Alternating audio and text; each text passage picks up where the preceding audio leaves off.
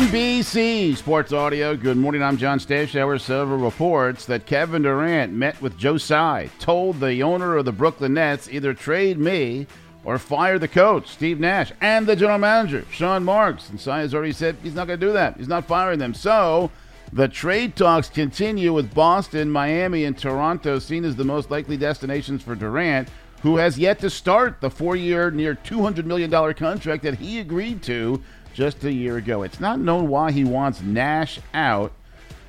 Durant's a future Hall of Famer. Nash is already a Hall of Famer. The feeling had always been that KD was the one who wanted the Nets to hire Nash.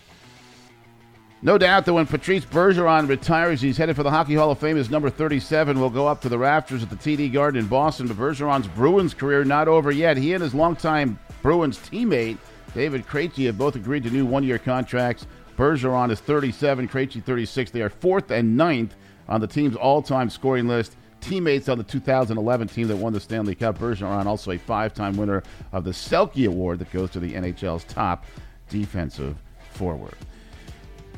When the Yankees were flying high first half of the season, they were relatively healthy. That's no longer the case. Giancarlo Stanton on the injured list. So is Luis Severino. Reliever Michael King done for the year. Last night in Seattle, Matt Carpenter fouled the ball off his foot. It's a fracture. That might end what's been a remarkable season for Carpenter. He had hit seven home runs over his previous two seasons. He joined the Yankees in late May. His slugging percentage since then is the best in the majors.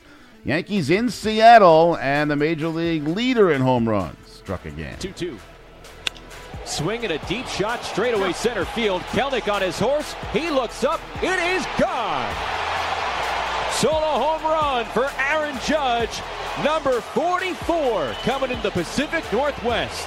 And the Yankees take an 8 3 lead here in the ninth. WFAN in New York they had to call. 9 4 was the final as the Yankees put an end to a five game losing streak. The Mets made it 13 of their last 15. They beat the Reds at Citi Field 5 to 1. They lead the Braves now by 7 in the NL East. The Red Sox are struggling. A change for next year in the broadcast booth. Hall of Famer Dennis Eckersley retiring after 19 years calling Sox games. NBC Sports Audio.